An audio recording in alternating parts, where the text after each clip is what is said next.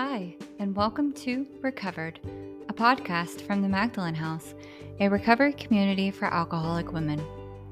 We are a 501c3 nonprofit organization based in Dallas, Texas, and known by many as Maggie's. Each week, a recovered alcoholic woman is interviewed and asked questions about certain topics surrounding her journey of recovery, with your host, Stephanie Crawford. Whether you're in recovery yourself, contemplating giving it a try, or just supporting someone who is, we are so glad you're here. Thanks for listening.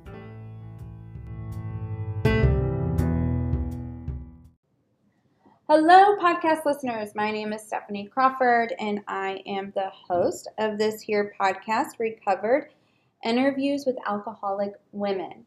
This is my second podcast today. Um, third one altogether. I, I edited one this morning, and it's just been amazing story after amazing story after amazing story um, this this weekend. So I'm ready for another one, and we have on Maggie's alumna, Maggie, Maggie, Maggie, and fun thing about Maggie is she was in the first group of women that were in that was in the house when I started.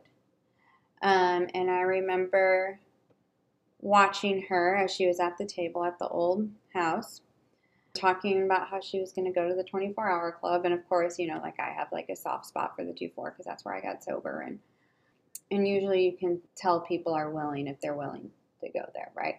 But I remember looking at her and I remember thinking, like, this girl has a shot. And it was because like you could see the willingness and the humility that she carried and she was about to I think leave in like the next day or the day after. And so um I would go to the 2 4 sometimes and I would see you and it would always be lovely. But then um, I heard her story and I heard her on a different recovery podcast and I was just crying in the car oh gosh, I might cry again.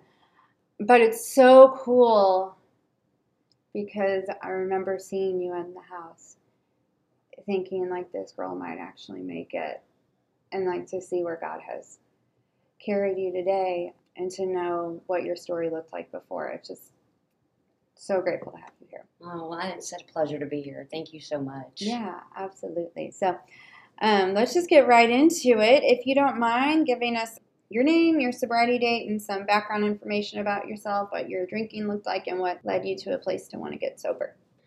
My name is Maggie, and my sobriety date is January the 10th of 2020. My drinking is, uh, at first it was nothing. You know, I, I partied like normal teenagers, you know, did whatever we did. I built a life with my family. I had kids, and I was a pretty normal person up until I wasn't. And I found that, you know, the first time I got drunk, I was like 12. And I drank alcoholically then. Like, I was at a beach in Panama City, Florida with my family and on a vacation. And these guys like, hey, girl, you want to come, you want to come drink with us? And I'm like, sure. Because, you know, my family didn't really pay too much attention to me. So I'm like, okay. And I literally, I got hammered. Like, I didn't know when to say no. I didn't know when to stop. It, so I instantly drank alcoholically. Of course, I grew up with my mom, and she was an alcoholic I mean, of the worst variety. So I saw her like that, but I never thought that I would ever be that because I always said, I'm never going to be my mom. Mm-hmm. I'm never going to be my mom. And um, it got to the point where, you know, you could stop. It wouldn't bother you. Drink on the weekends. You get hammered, but you wouldn't like go overboard. And then you cross that line. Mm-hmm. And when you cross that line, I, I was in denial for a very, very long time. I was like, oh, I can stop. I can stop because I only drink on the weekends. Mm-hmm. Well, the weekends turned into only at night after work, and then it turned into in the morning before I go to work, and then it turned into being at work, and to the point where I ended up in like eight different rehabs because it just. But I was still in denial. Yeah. I didn't accept the fact that I was a true alcoholic. I didn't want to, mm-hmm. and the only reason I went to rehabs is because I'd get my husband off my butt you know, or it was a little vacation really for me, Yeah. to be honest. I mean, it was just a vacation. I was like, I don't have to deal with them. I get free food. I can sleep in my own bed. Especially if it's a nice treatment center. Yeah, Mhm. yeah. I've- mean, I've been to some good ones. I've been to some not so good ones. Right. But at the end of the day, when you're so far gone and you're just so down that path where you have no choice but to detox or you're going to die, Mhm. type of thing. I mean, I I was like that a few times, and to the point where like doctors, I, they couldn't even get the IVs in my veins. Like the doctor, doctors like you're gonna have to put it in her jugular because we she's gonna die. Like her heart rate is out of control, and even that wasn't enough to stop me from drinking. It's just crazy, and I think that finally the the last time that I I knew I needed help, it was in 2017. It was the first time I ever came to Maggie's, um, and I finally, of all those rehabs, no one ever told me that what was wrong with me. No one ever told me I had an allergy. No one ever told me that my mind's trying to kill me. Mhm. All I heard was, "You got to change the way you think. You got to, you know." And it's like, okay, that's great, but how? Right. But how? Right. And until I came to Maggie's and heard the solution and got it drilled into my head, then I realized I was alcoholic. Mhm. You know, I had other, you know, things, you know, outside issues that I used as well, but alcohol was always my beast. And it always took me down to the pits of hell. Mhm. So I, I knew I needed, had, needed help in 2017, but it didn't stop from there. So So in 2000, your sobriety date is 2009? 20. no, 2020. 2020. Okay. And so obviously you didn't stay sober after the first trip to Maggie's. Right. So self knowledge self knowledge availed you nothing, right? Right. uh, so tell me about tell me what happened whenever you left Maggie's in 2017. Um, 2017, I left Maggie's. I had a great sponsor. I was working the program as the book said, you know, Mhm. and um, and so I, I moved in with my my dad. And my dad, um, he although he's not alcoholic, he um, is prescribed prescription pain medication. And my brother um, is also living with my father at the time, and he's a drug addict. So I, I knew I was gonna be slipping treading on slippery slopes, but you know, I didn't really have anywhere else to go. And at the time, I really didn't think about other places. It was just like my dad said, "You can come live with us." And I'm like, "Okay, cool." So I got there and I did well for a while, but because it was so far away, it was hard for me to get it with my sponsor, and I just ended up falling, you know, slipping back into my mind and, and things like that. But what ultimately got me relapse is that I end up having major surgery and they prescribed me pain medication, which pain medication was never my deal, Mhm. but it's just like, like a gateway to get you right back to where you want to be or don't want to be. But so that was the start of it, and then on top of that, I had some outstanding um, criminal charges that I didn't know about at the time, and I was on probation at the time, and I I just kind of took my matters in my own hands. I was like, you know what, I'm done. Screw probation. I'll just go back. I'll do another month in jail, and I'll get out. You know, and because I was looking at prison time, Mhm. and I said, I'll do another month. I'll get a 1244A, go home. I'll be good. That was my mindset. So I ended up having my pro- probation officer revoke me because I didn't care. And um, I ended up getting arrested on May the 7th of 2018. And I didn't know that I had some pending uh, first degree felonies that I was Mm. facing. So we're talking about some serious, serious time. And it just kind of, it got, I, I just didn't even know what to think at that point. But I knew I wasn't getting out, and, and I didn't. Um, I ended up they were uh, looking at 25 years was my first offer for these drug charges and i uh, i was like no so i sat in, in county jail for about eight months and then finally uh, signed for six years in tdc and that was in 2018 um, i did two years and got out right before like it was like 20 september the 11th of 2019 i got out um, so for all the time that I did from 17 to 19, it was like about two years, and I thought I had it. You know, I'm like almost two and a half years clean. I'm But good because you've been in prison, right? because I was locked up. Okay. This was not prison. Was this prison? It was prison, Okay. TDC. Okay. So that's why you had the, the Yeah. two and a half years. Yeah. So. Yeah, but you know, when I was in there, I, I really kind of had a, like a, one of those spiritual moments, like where you're like, okay, because you can think clearly, Right. you know. Um, of course, my prison sentence wasn't pleasant at all. There was a lot of horrible things that happened to me that I would not wish on anybody. But the only person I had was God. Mm. You know, my higher power. That's all I had. You know, and there was days I wasn't sure I was going to make it. You know, I, I there was just so many crazy things that happened while I was in prison. Um, the guards were messing with me. They ended up writing me in a sex case. I got my prison, my parole answer removed, and they got I got sent to death row. How did that happen? So I made parole, and when you make parole, you have like different stipulations that you have to do in order to go home. Well, I was sentenced to do a program called IPTC, which is In Prison Therapeutic Community. It's a six month program. You get sent to a different unit. Um, you have to go through basically counseling classes, cognitive thinking classes, things like that that are supposed to help you mentally. Um, I was a librarian. That was my job. Um, half the day, and then the other half day you go to class. Well, there was a lieutenant there that took a liking to me, and we live in fear Mhm. when you're there because you don't want to lose your parole answer. Right. And so they do things that they should not do to you, to women. And um, you, and you fear for your life. You fear to say anything about it. You because you don't want to lose your parole answer. Well, you know, I'm pretty mouthy sometimes, and um, I had three days left before I was fixing to go home, and I was working that weekend, and he was in there, and I knew that I was gonna have to fight, and you know, Like fight him. yeah, fight him off. Like Wow. either Was he? am I gonna get beaten, raped, or am I not gonna get beaten, raped today? That was Oh wow! And that's what you had to live with every day. Of, every day for six Wondering months. if that was going to happen. every day. So that that Saturday, I I wasn't having it. It wasn't going to happen today, and I got mouthy, and I, I fought back, and I was like, "Look, you know what? Um, I know your wife. She works tonight." And you know, he just looked at me and he was like, "You made a big mistake." I'm like, "Whatever. I'm going home." You know, I thought I was going home. Well, because he's a lieutenant, he has power and he wrote me a major sex case. What does that mean?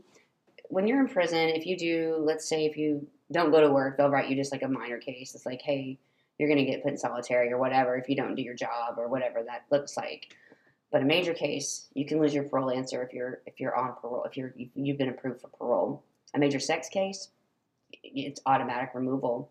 So he not only wrote me a major sex case, he also signed my name to a hearing waiver, said I, I was going to waive my rights to a hearing. I didn't do that, and I didn't know. And so he made up this whole thing. made it up. So, and he sent me to the worst prison that there was possible to go to. So I, I got called down to my parole, and they're like, "Pack your stuff," and I'm like, "Okay, cool, I'm going home." I wasn't going home. I went to uh, a, a unit that you it's a transfer unit, and they were all of these women that were lined up. They call you by number. You don't have a name in prison; it's by number.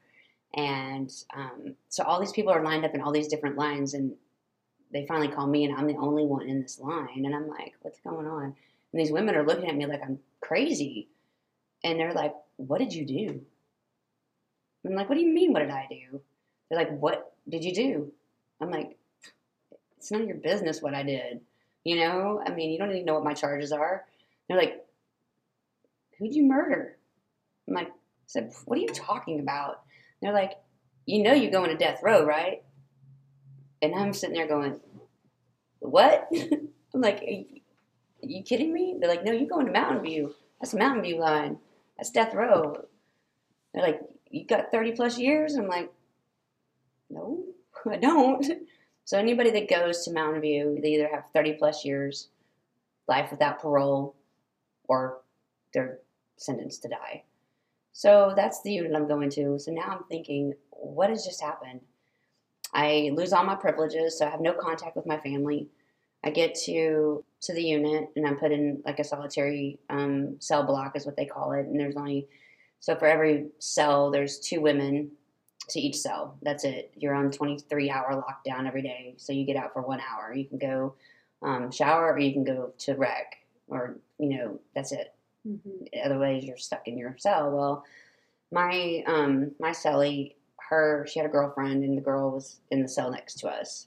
And I guess I'd been in there for like three weeks. No contact with the outside world. Nobody knows where I'm at. Wow. And I'm And you have kids. yeah, I have Wow. kids. And nobody really knew what happened. So it was about it was like the third week I was there, and they were letting us out to go shower, and the girl's girlfriend next to our cell, she was really angry at her because she thought that me and her girl was having something going on, and I'm like, look, I'm straight. I'm not. That's not it. Well, she didn't believe that, and so when we were going to shower, she slit her throat, and the girl bled out in my lap. There was nothing I could do. By the time guards got there, she was already gone. So that was my life for a while. I, I was in um, Mountain View for a couple months, and I finally got with the captain. I was like, "Look, I don't belong here. You know, I I don't belong here. Like I've done nothing wrong, but God had a purpose for me going there. I didn't know what it was at the time." But had I made parole and gotten out, I would have had to go to this halfway house that would have been in Bryan, Texas, which I knew people that sell dope in Bryan, Texas. So God didn't want me going there. Well, needless to say, I had an outstanding charge in Dallas County and I got bench warranted, which got me out of Mountain View. They took me to Dallas County and I was able to get a hold of the world. And they get a hold of the ombudsman in Austin and I tell my story. I was like, I can prove to you that this man did this to me because he broke my ribs several times and, you know, bone scar. So you'll be able to tell when it happened. And they sent the medical examiner to me, um, did all the x rays, and they're like, yeah, this girl was definitely brutally beaten up while she was in this unit. Is that guy still? Does that man still work there? There's an ongoing investigation. Um, unfortunately, because I'm not in prison anymore, although I'm on parole, but because I'm not physically in harm's way at this moment, they probably will not do anything about it. Um, yeah, it is because you know I see a lot of the times when I was in there that you know if if um, guards got caught having sex with women, they didn't punish them; they just moved them to a different unit. So that's kind of how they justify it. They were like, "Oh, well, she wanted it." That's what they say, and it's our word against theirs. Right. And who's going to believe you? Exactly. I'm a prisoner. I'm an inmate, especially with somebody with my charges because they were, you know, they were pretty bad charges, and so, you know, it was really hard, and I didn't understand. And you know, today I guess I look at it as, you know, God allowed me to go through those things because there's going to be somebody out there in the world that needs to hear my story, that needs to understand that I've lived a really hard life but I did recover. Mm-hmm. And I don't have to use drugs or alcohol to get through my days. Mm-hmm. You know, I have peace and joy in my life. I, am able to to smile every day when I get to wake up, and I don't have to put any type of substances in my body to give me that joy mm-hmm. Or to take away the pain. I get to feel real life trauma today. So, were you able to? Because you talked about earlier, you said like all you had was God when you were in prison. How were you able to still feel God's presence and have a relationship with God while all of this horrible stuff was happening to you? Just pure faith. There's a Bible verse that I that I'm, I'm a Christian and I just truly I, I had to stand on this verse every single day and it's Jeremiah 29 11. I know the plans I have for you, said the Lord, plans for good, not for evil, plans to give you hope in a future. And I had to tell myself that every single day. And then there was a song I love to sing, and there's a song by Mary Mary, and it um, it says, uh, "I just can't give up now. Come too far from where I started from. Nobody told me it was going to be easy, but I don't believe you brought me this far to leave me." Mm-hmm. And I had to sing that every day because I would cry, and I didn't understand, but I've lived through some really crazy things, and I know that I'm a very strong person just to give you an example of how crazy my life has been, like in 2016, I was in a horrible car accident. I was drinking and driving. My blood alcohol level was a 0.399. I hit a tree head on. Um, I was driving a 1990 Chevy pickup truck, no airbags, solid steel. Well, the tree won. I was dead on arrival when the paramedics got there. I had um, my whole face was completely crushed. My clavicle was broke. I had six broken ribs. I had a punctured lung um, and a broken pelvic bone. And they weren't expecting me to live. Uh, I was on life support in ICU for a little over a week, and I recovered somehow. But I had my jaw wired shut, and um, you would think that that would have been enough. Right. to stop me from drinking again. But it, I didn't have a week or a month before my mind told me different. Mhm. And within two months, I was Ubering to Spec's to buy a bottle of liquor to drink through a straw so I could get obliterated again. Mm, I remember you talking about that. Yeah, I mean, like, who does that? An alcoholic. An alcoholic. Right. And I, and you know, once I started, I couldn't stop. Yeah. And I mean, I was drinking hard liquor. I wasn't drinking this little vodka stuff. I'm going straight to the fireball, the, the, the whiskey, the horrible stuff that, I mean, like, what am I thinking? Like, but I wasn't thinking. Right. The disease was. It was, ta- it had taken over. So just little things like that in my life that I was able to survive and, and live to talk about it. I mean, obviously, God wants you alive, right? He does, and he has. And I mean, all the women that in the two and a half years that I've been clean now and sober, I mean, there's lives I've touched I don't even know that I've touched.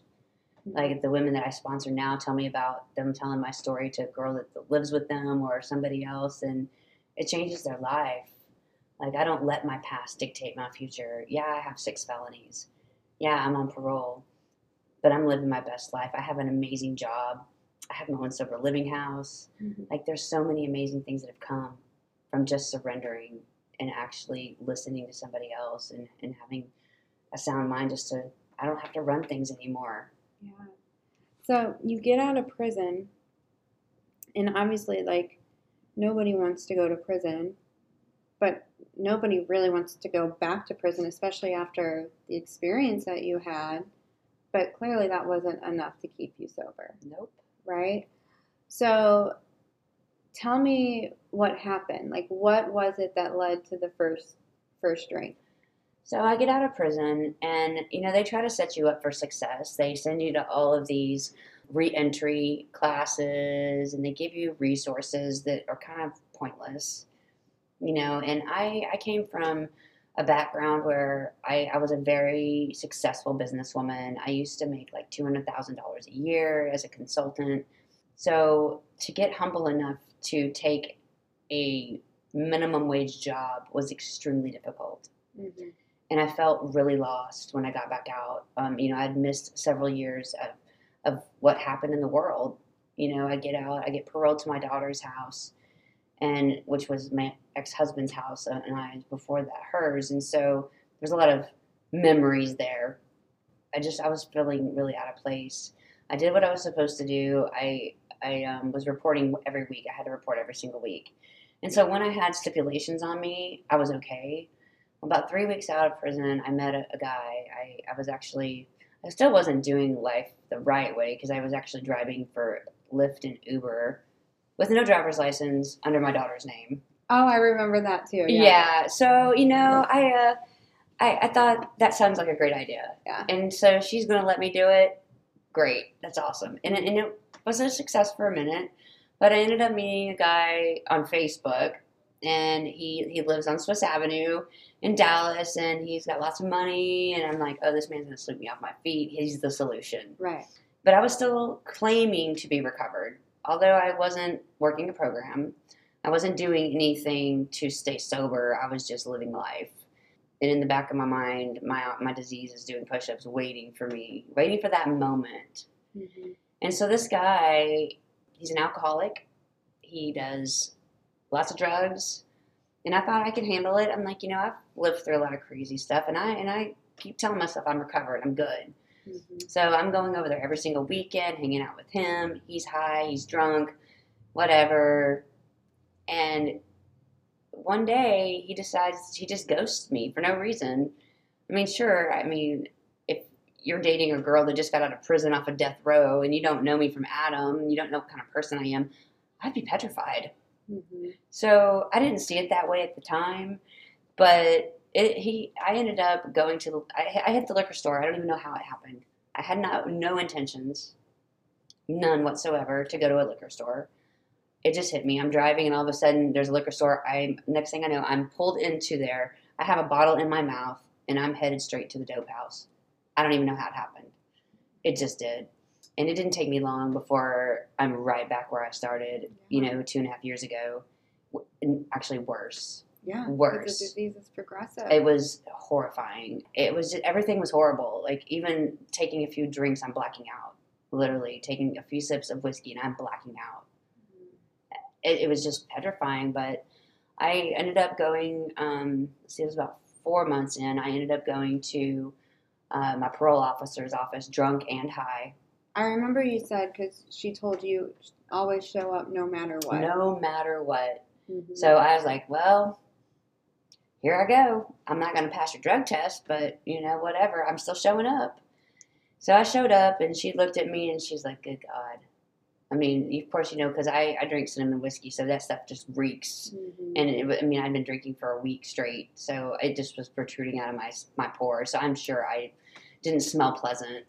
And I walked in there, and um, I was like, I ain't gonna pass that. And she's like, Well, take it anyway. So I did. One of the one times that I'm not clean, I can pee no problem. Every time I'm not, every time I'm clean, it's like it takes forever. But this time I was like, Yeah, whatever. I just didn't care. And I and she's like, Well, what did you fail for? I said everything meth, coke, alcohol. I don't know what else is in there. There's no telling. And she's like, you know what? If you don't get your life together, I'm going to send you back and you're going to do all of your time. And at that point, I knew that something had to be done, but I couldn't stop on my own. I knew I was in trouble. Um, I mean, I couldn't go 30 minutes without drinking. I mean, that had to be a terrifying feeling, knowing like I'm screwed, but I can't do anything to stop it. I couldn't, and I was petrified. And then I get back home from that day, and my daughter, my oldest daughter, who I was living with, she goes, "You can't live here. You got to go. Like you can't drink here. You have to go." And she goes, "And you're not taking the car. I canceled the insurance on it, by the way." And I'm like, "Okay." So I'm like, I'm phoning a friend. I'm putting all kinds of madness out on Facebook, not even knowing what I'm putting out there. Like I'm not even cognizant enough to understand what I'm doing to myself. And so some guy was like, I'll come pick you up. I don't even know this guy. Thank you, Jesus, he didn't show up. But I, um, yeah, I ended up taking the car anyway. And I went out and just driving the streets of Dallas, blacked out drunk. Thank you that I did not kill anybody or myself. And that was on, I think, a Monday. So on Wednesday, I told my youngest daughter, I was like, I got to get help. I can't do this. I'm got, I got to detox. I can't go 30 minutes without drinking, or and I start shaking with tremors, and that's bad. Like even when you're when you can drink and you still go into detox, like you're starting to freak out. So she took me to, to uh, Pine Street in Fort Worth, and um, the doctor was like, "We don't have a bed." But he called my daughter in there, and he's like, "Look, you have two choices. You can either take your mom to the liquor store, or take her to the hospital because she's gonna die." Like she's so far gone, she's going to die.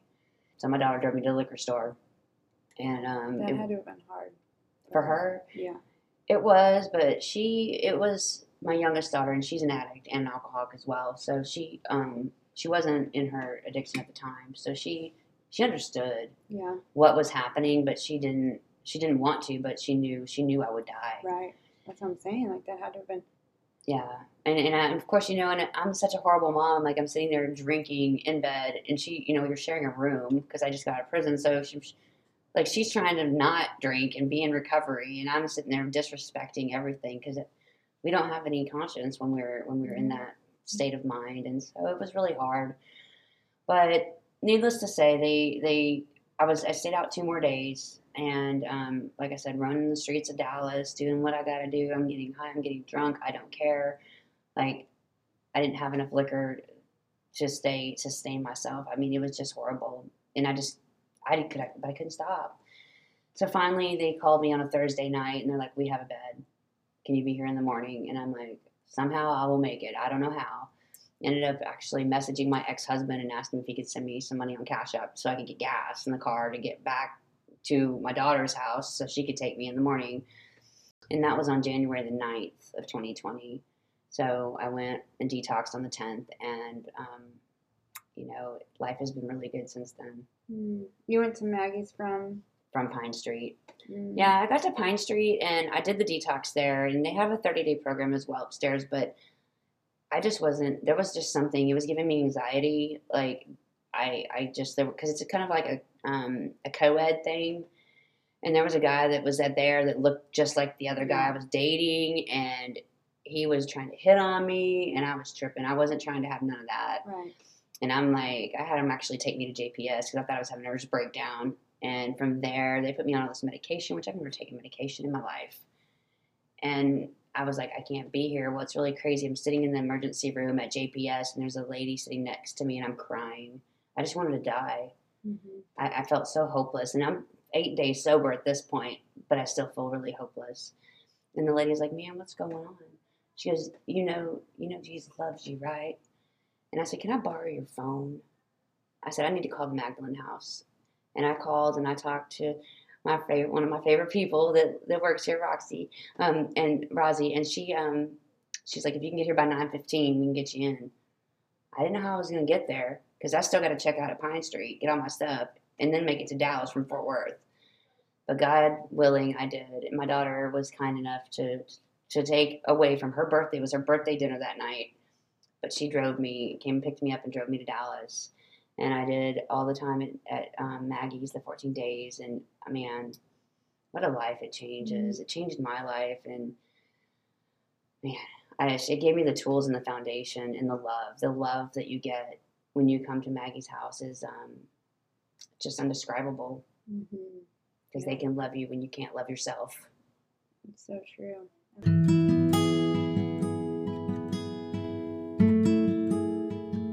Are you or someone you know struggling with the inability to stop drinking? At the Magdalen House, we believe that alcoholic women deserve a place to recover with dignity. In our two week residential program, clients will be introduced to what alcoholism is and what alcoholism isn't, as well as be presented with a solution, all in a loving and supportive environment. All of our programs are at absolutely no cost, and because we accept no government money, we can accept women all over the world and stick to our own curriculum. If you want to stop drinking and cannot, call 214 324 9261 for a phone screen.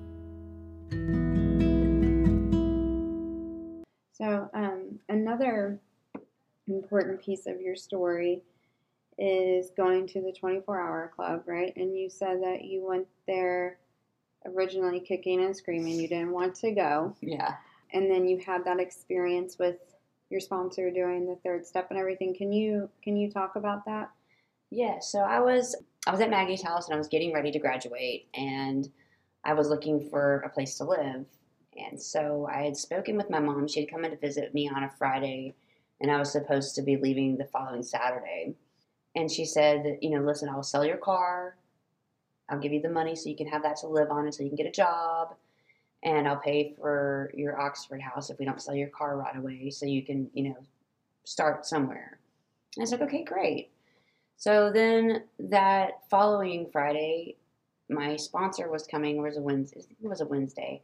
So my sponsor was coming to do my my first three steps with me, and I called my mom and told her that I got into the Oxford. That this is how much it's gonna be, and I'm excited. I'm so happy.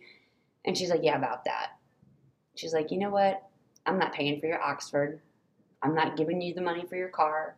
She goes, You can figure it out on your own. You got yourself into this. You can get yourself out. And I tell you what, I cussed my mom out that day. I was angry. I was just, I was livid. I was like, You know what? My head is messed up enough.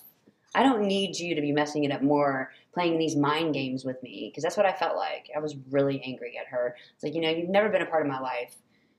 You know, she was, you know, an alcoholic most of her life. The only reason that she's even sober is because she had a stroke. You know, and she's a great mom, but at the time I was just angry. I was mm-hmm. furious. And so just about that time, my sponsor had walked in because I'm doing my step work with her, and she's like, hey, "What's going on?" And I told her what happened with my mom, and I was angry, and and she paused, and she's like, "Can I give you some feedback?" I was like, "Yeah," and she's like, "Your mom owes you nothing." She goes, you got yourself into this, you can get yourself out. Just like she said, maybe God is removing your human resources so that you'll rely on Him. And I paused because I, she was right. Like I never thought about it that way. And I tell you what, I'm so grateful that she said that because one of the ladies in the house had recommended me go into the Dallas 24 Hour Club. And I was like, oh, I'm not going to that place because I remember it back in the 90s. It was an old house. It was dirt, it was dirty. It was disgusting. It had bed bugs. I'm like, I'm better than that. I certainly wasn't humble enough to go there. I'm like, I ain't going. But at the point, I didn't have a choice because none of the other Oxford houses had any um, scholarship money. Mhm. I, I didn't have a choice. So I was like, okay, that's what I'm going to do then. So I ended up getting out of Maggie's on a Saturday. I did my fifth step with my sponsor, did my step work. She took me to the 2 4, and I'm just sitting there going, this is not what I thought it was. This is definitely okay. You know, the first phase, you have to sleep on these black mats on the floor. Well, that's cool because guess what?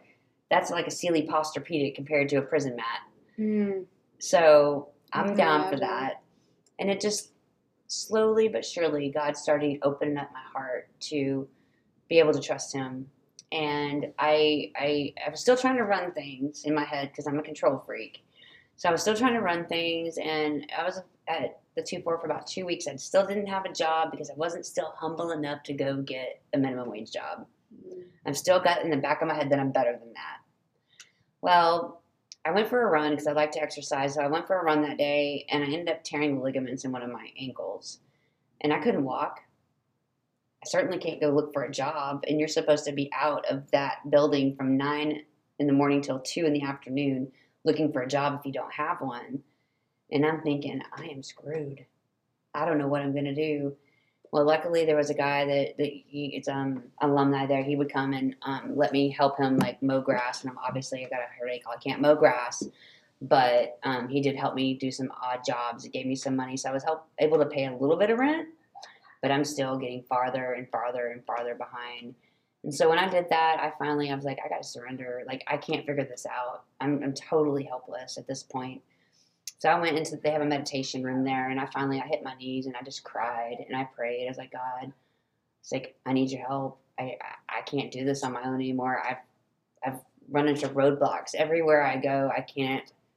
I I'm done. Like I can't walk. I can't work. I'm getting further further behind on my rent. I don't know what to do. So I finally surrendered that day, and man, the most amazing things started happening. Like my heel, my ankle just miraculously started healing. Like, and it was like ungodly amount of time. It was, you know, a torn ligament in an ankle. That's going to take a long. Like within three weeks, I'm completely healed. I was able to go do some work at um, my brother's house. I cleaned his house. He paid me a bunch of money. I ended up getting a job, and I ended up paying a huge debt off to the two. I was two and a half months behind in rent. Wow. But the only reason that they allowed me to stay is because I was working my program. I was doing what I could, even though I'm hobbling around, cleaning tables, pushing in chairs, sorting through the clothes closet, doing what I can do. They allowed me to stay because they could tell that I, I wanted it. And if I didn't, if I, I mean, if I didn't care, I wouldn't be in there helping, you know? Mm-hmm. And so that's one of the biggest things that I do today with the women that I that I sponsor is like, you know what? Open a door, push in a chair, make some coffee. Mm-hmm. You may not think it matters, but it matters. Mm-hmm. And it just everything started changing. I paid over almost a thousand dollars in debt to them in three weeks. Like that's recovery. And ended up getting a really good job when COVID had hit. And uh, you know, I was scared because I was like, I got six felonies. They're gonna run my background. I don't know what to do. But the director was like, Don't sell yourself short, kid. I've hired a felon before. And ended up working as a cashier that got promoted to a bookkeeper and a front end manager. And it just keeps getting better. Like working these steps the way that this the, the book um, tells you to do and not running the show myself, just doing exactly what these simple steps are. And this time it's been so easy. It has been really easy when you truly surrender Mm-hmm. and and stop trying to figure things out and just do what your sponsor tells you to do. You know, if and if it says go make some coffee, then go make some coffee. Don't question it, just do it. I know. Like that's a that was a huge turning point, I think, for me too. It's just like doing the things that my sponsor told me to do, whether I understood it or Yeah. not. You know, it doesn't make sense to call your sponsor with all these problems and then have her tell you to go pray and help someone. Yeah, Like, how is that going to help any of these problems? but you know what? It's what the crazy thing is, is it works. I know. Like going to help somebody else, you can't be in self pity. Right. When you're doing something joyful for somebody else and kind, you can't be angry and kind at the same time. It's impossible. For me, because I'm a Christian, my grandmother taught me when I was a little girl if you want to have joy in your life, you have to have Jesus, others, and then yourself. You put it in that in that order, your life is going to be very, very peaceful, and it and it has been. And you know, I um, I got this new job, and it's a really crazy story, but it's called Standing in Faith and not allowing your past to dictate your future. Mm-hmm. Um, it's a really good job. It's a good company, and I was petrified because I know they're going to run my background. But I interviewed. I aced every interview. The second interview was two hours long with four different people on a Zoom meeting, and they were like, "Well, we'll call you in 48 hours and let you know." They like literally blew my phone up in 48 minutes. Called me, offered me the job, sent me my offer letter, and in big bold letters at the bottom it says, "In contingent of your background." And I thought, "All right, God, you didn't bring me this far to leave me." So, you know, my my fiance, he told me to step out in faith because I was petrified. You know, I was living in fear, false events appearing real in my head, thinking that they're not going to hire me. I'm a felon. I have all these horrible drug charges. Well, because he encouraged me to do so, I, I did it. You know, I went all out and I, I, I did. I applied for the job. I got the job. And then I saw you. You have a way of tracking where your, you know, your background checks are. It tells you what they've done, if they've sent it to the employer. And so on a Wednesday, they'd send it to my employer, the new employer, and I thought, okay, I should be good to give my notice at Tom Thumb on Friday. And this was right before the 4th of July. So come Friday, I hadn't heard from them, and I thought, well, no news is good news. So I gave my notice to Tom Thumb, and on Monday, I got a call that said, we got your background back, and we're going to have to resend your our offer. But we're going to give you five days to review it, and if you can dispute anything that's on it. And I'm thinking in my head, well, I know what's on it, and it's all bad, and it's all mine. So one of the things that this company that I work for now has is that you know they want you, they believe in the golden rule: treat others as you'd want to be treated. Take ownership of the things that that you've done, and I, and that that really stood out to me. So I'm sitting there at the eye doctor appointment with my fiance, and he's in there at the eye doctor, and God just came over me and said, "Write him an email right now." So I did. I wrote him an email and I said, you know, thank you for the opportunity to allow me to review my background. I said I have done so and I don't dispute any of it. I did all of those things and I'm not proud of it. I said, you know, but I've struggled with addiction for 15 years and I'm not the same woman that I used to be, the woman that did all those horrible things. Said, you know, I've got almost two years clean and sober at this point. I have eight women that I sponsor. I go out and carry the message at rehabs to give other women hope that we do recover. And, you know, if given the opportunity, I will meet or exceed your expectations. I'll give you personal and professional references that'll vouch for the woman that I am today. They took my references, and two days later, they called me back and they said, We want to reinstate our offer. Oh, so, oh, makes me so it doesn't matter what you've done in your past. It doesn't matter if you've been to prison. Doesn't matter if you were a drug dealer working for the cartel. Doesn't matter if you drove drunk, hit a tree, died, and came back to life. Doesn't matter if you will step out in faith and trust that your higher powers got your back, Mhm. and that's all that you need. Yeah. Everything else just falls into place. I mean, now I have an amazing job. I was donated a house that I've opened for sober living for women. Oh wow, that house was donated to you. my brother-in-law came and heard my story one day. He knew, he knew my kind of knew my story, but he never heard it. He knew I went to prison. He knew that I was an alcoholic. He knew these things, but he didn't really know the whole story. So I was telling my story at um, a group um, in Dallas, and um, I'd invited one of the ladies um, that he knows to to come listen to me, and she's like, "Well, can Jim come?" And I was like, "Sure, he can." And he was like, after the meeting, he was like, "Oh my god." He goes, "Can we talk?" I'm like, "Sure." He goes, "I have to go do this thing over here, but if you can come over here, I I need to talk to you about some business." I'm like, "Sure." So I went over there and met him, and he's like, "Listen, you know, I've, I've opened this RV park up, and I'm moving out, and I have this barn dominium that I've built out there for myself."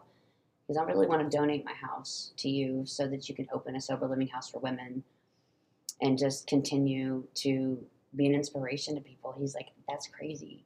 I didn't know those things about you. I didn't know that you've been through all of that. So it, it opened a couple of months ago. And yeah, it's been pretty amazing to have so many miraculous things happen to Mhm. somebody that thought I was never going to make anything out of myself again because of my past. Yeah. You know, you stand in faith and you never know what God has in store for you. Mhm.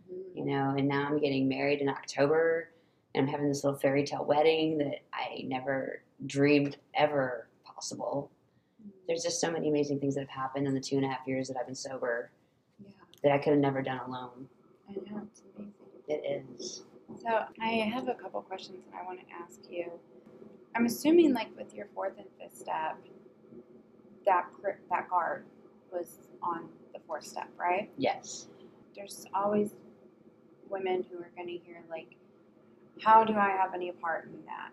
You know, like all of that stuff, right? And like, and the truth is, like you were a victim, you Sure. know. But I also know like victims don't get sober because I was a victim too for a long time.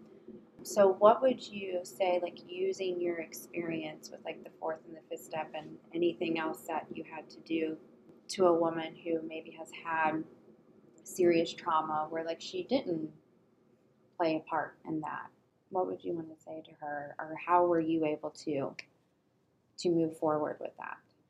Well, you know, being in prison, you're locked up, you know, 24 7. And it's, um, you know, I had to, to sit back and think about it for a really long time because in this particular situation, I might have had some part. I, not that I asked to be beaten or raped, but, you know, when you got a man that's flirting with you, it's it's only your natural instinct to smile and flirt back Oh, of course, yeah. you know, that's any woman would do that, especially being locked up for years. You know, you're like, hello, attention. yeah, I'm fixing to go home. Like nothing's gonna happen because that's in your mind. Morally, nothing should happen. Yeah. So yeah, I mean, I did play a part, and I'll admit that. I mean, sure, I'm gonna flirt back. I'm gonna smile. I'm gonna laugh. You know, I have a really contagious energy, so I do draw a lot of attention, and I'm not an ugly person, so I know this, and I can sing, and I'm very outgoing, and so and he's spending a lot of time with me in this library that's closed in, secluded, no cameras. I wasn't ever in my, I never imagined that my actions were going to turn into such a horrific experience. So I did have to take ownership of that.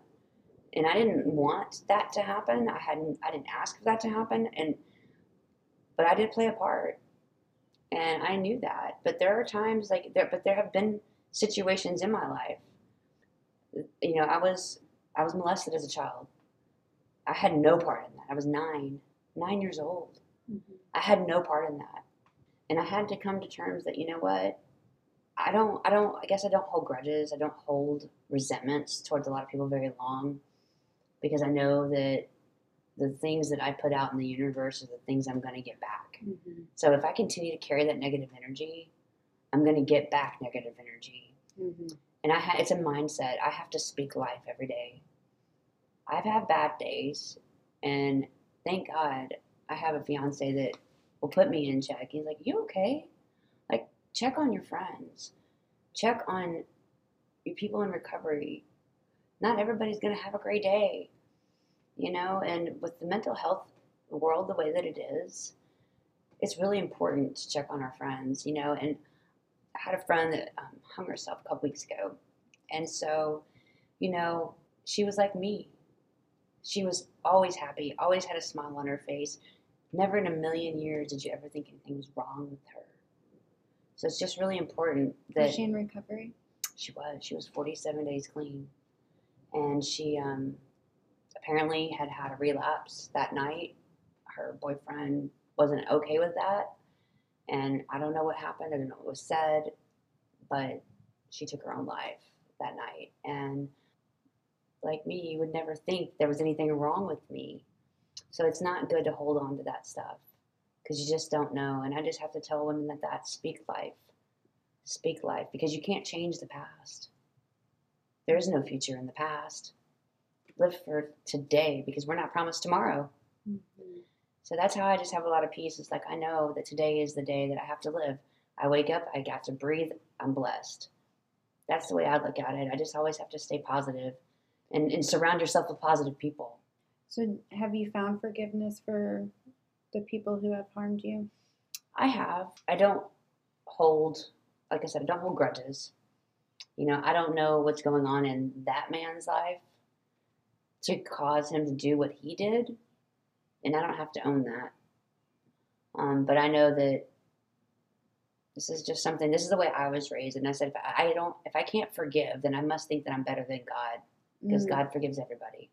powerful. So if I think of life, that's the way I think of life. Is I, I had some, um, I said some unforgiveness with my ex-husband for a long, long time, and it took my new fiance to point it out to me because I didn't realize that I was holding on to it, and I'm like, dang, you know what? I really am.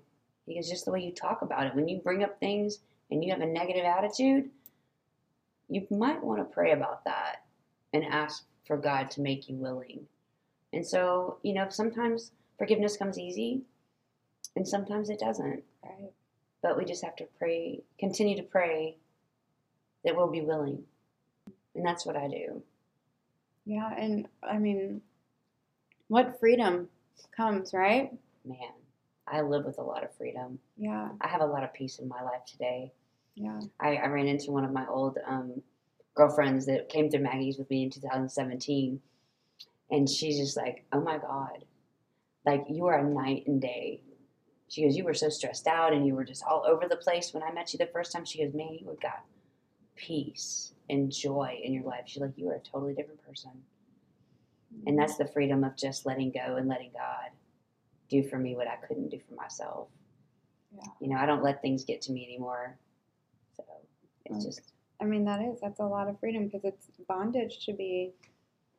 I was talking to a sponsee about this today, but like giving that much power to somebody, if you were giving that guard like that much power over you, still you would still be a prisoner. Yeah. Just like in your own mind. yeah, that your mind is trying to kill you every day. Yeah. You got to control what you come, what you speak into this atmosphere again, is what you get out of life. And I, I refuse to ever be a prisoner again. The other thing that I wanted to ask you about was um, how many children do you have? I have two girls. Two girls. Now, if I remember this correctly, did you use and drink with one of them? I did. So my oldest daughter's a normie. Okay. She she's just like her dad. She can take it or leave it. It doesn't matter. My youngest daughter is my mini me. She is just like me. And um, when I was uh, out, I I guess living in the streets, kind of living hotel to hotel, selling drugs, doing things I shouldn't have been doing. I, yeah, I became my daughter's drug dealer. Um, we partied together. I took her to bars when she's underage. I mean, it was.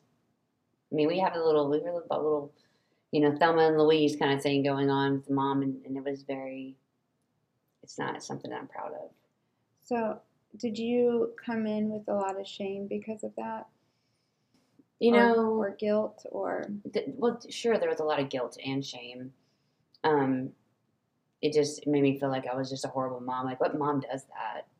Like, it's one thing to drink with your kid, but when you're doing illegal drugs with your kid and you're getting her involved with drug dealing, you're getting her involved in things that could put her away for life. You know, your mind is just, it's messed up when you get that it's filled with you know smoke and clouds and you can't see anything because you're so messed up on drugs and alcohol that you don't see what you're doing is wrong. Mm-hmm. But when i got sober yeah it was a really hard reality. And, and then of course she was sober when i got out of prison. And then when i relapsed she was still sober. Then about two and a half months into my sobriety she relapsed. And she went back out for about a year and a half um, she is now uh, about five months clean. Yes, so she got clean in January. Very soon. I don't know what her sobriety date is, but it's close to mine. I think it might be actually. I think it's January the 18th is her sobriety date. So it's like eight eight days after mine, two years later. Mm. But yeah, so she is um, clean and sober now, expecting her first child. Wow. Yeah, but yeah, it was a lot. It was really hard. Now, have you forgiven yourself for that? I have. I Mm. have. You know, like I said, I don't hold on to a lot of things because you know, I just let it, I give it to God. Like I pray about everything. Every morning I have a routine. I get up in the morning, I get my Jesus calling out, I pray, I meditate. And, you know, it, it might be five minutes, it might be three minutes, it might be 30 seconds, depending on what I got going on. But I always give it to God first. And I pray throughout the whole day, every day, because there's things that come up all the time. But I just have a lot of discipline in my life now that I'd never had before. You know, alcoholics are very undisciplined people. Mm-hmm. But staying close to people in recovery, my sisters in recovery, this time around is what saved me. You know, I stayed close to the Dallas 24 Hour Club. You know, I lived there for six months after I left Maggie's, and that changed my life. And then, you know, I was able to have enough discipline that I could get my own condo.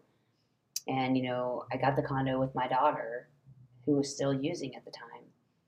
But the beautiful thing about being recovered is that I don't think about using or drinking. I don't think about not using or drinking. I just don't think about it. There was times there was bottles of wine in my house at all times. I didn't even think once to take a drink. Never, not once.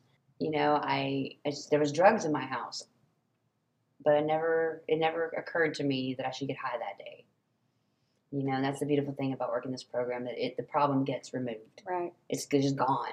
I had somebody ask me one time because I would still bartend part time at mm-hmm. you know like private events and stuff, and and he was like, "That doesn't tempt you," and you know he doesn't understand, right? But I was like, "No, like if God removes the problem, it's no longer a problem, Yeah. right? But unless like you've experienced that problem being removed." You can't even begin to comprehend the freedom that comes with that. Yeah, it is. It, it's just really crazy. Like my kids don't understand it. Everybody that knew me as an alcoholic, they know that if I got a drink in my hand, it's over. Right. I mean, I can serve alcohol to people. Like my brother-in-law, he's a normie. He doesn't. He just. He's fine. I mean, I'm over there serving up liquor to him, and they're like, "You okay?" I'm like, I'm good. I recoil from it like a hot flame. It repulses me to mm-hmm. even think about putting that in my body today. I'm only promised today, but as long as I continue to stay close to God and I continue to do the things that I know work, that have been taught to me, I, I just don't think about it. I have so much freedom that I can go into a bar if I want to. I have a good reason to be there. Life is just different, and I never mm-hmm. thought it could be so freeing. But you know, it, the thing is, don't. I, I didn't never work the steps the way that they're meant to work. I did them buffet style. I was gonna take a little of here, take a little bit of that, but I sure as heck ain't doing that. Right. And if you think I'm gonna tell somebody I'm sorry, you're crazy.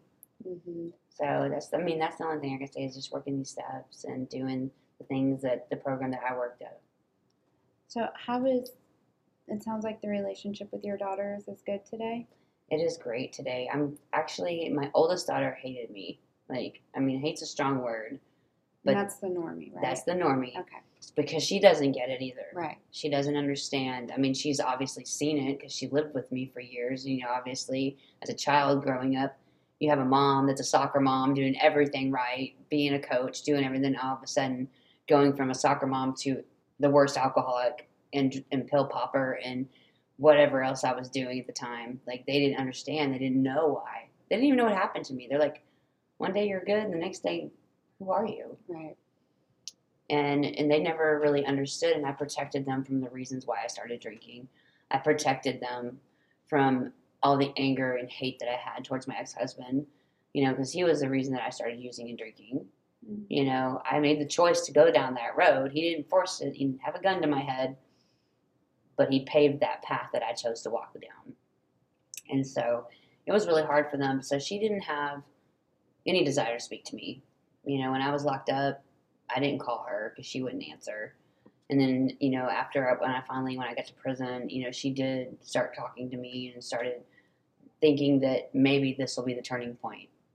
Maybe this will be the thing. This will be what will change my mom. So she started having contact with me, and then of course I get out and I screw it all up again. Mhm. You know, we build it all up and then we pull the walls back Right. down. You know, it's that, that's what we do. Yeah, she was really disappointed. But today, I mean, it's really funny because the company I work for, both my daughters work there, Really. and then my niece and her husband work there. And since it's we all work from home, well, we do Google Hangouts, so we have like our little office space. So I get to see my daughters every single day. that's So it's really cool. So we're very, very close now. And like she's actually going to be my maid of honor. No way. Yeah. Oh, I love that. Yeah. It sounds like God has done a lot of restoration in your life. He is the great restorer. He is the great restorer. That's amazing. Sometimes it happens fast and sometimes it doesn't. But if you believe, He will. It will happen. Yeah. Well, that's amazing. Well, we are at exactly one hour. Um, and as expected, this was amazing.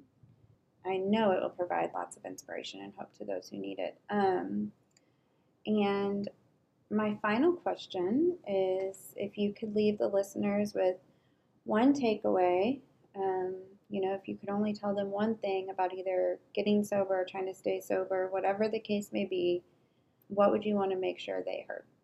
The one thing that I would want them to hear is that stay close to your recovery family.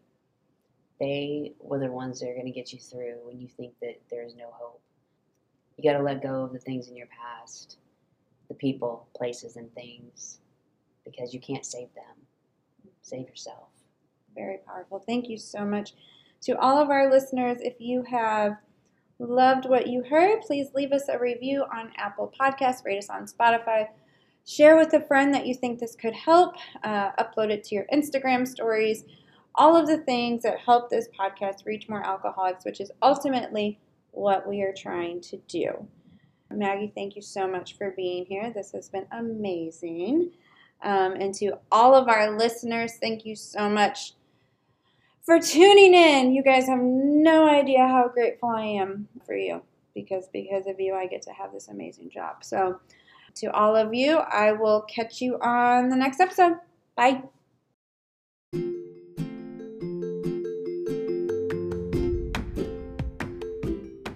This podcast is from the Magdalen House, a recovery community for alcoholic women. We are a nonprofit organization located in Dallas, Texas, and we provide comprehensive recovery services to alcoholic women at absolutely no cost. You can learn more and support our mission at magdalenhouse.org.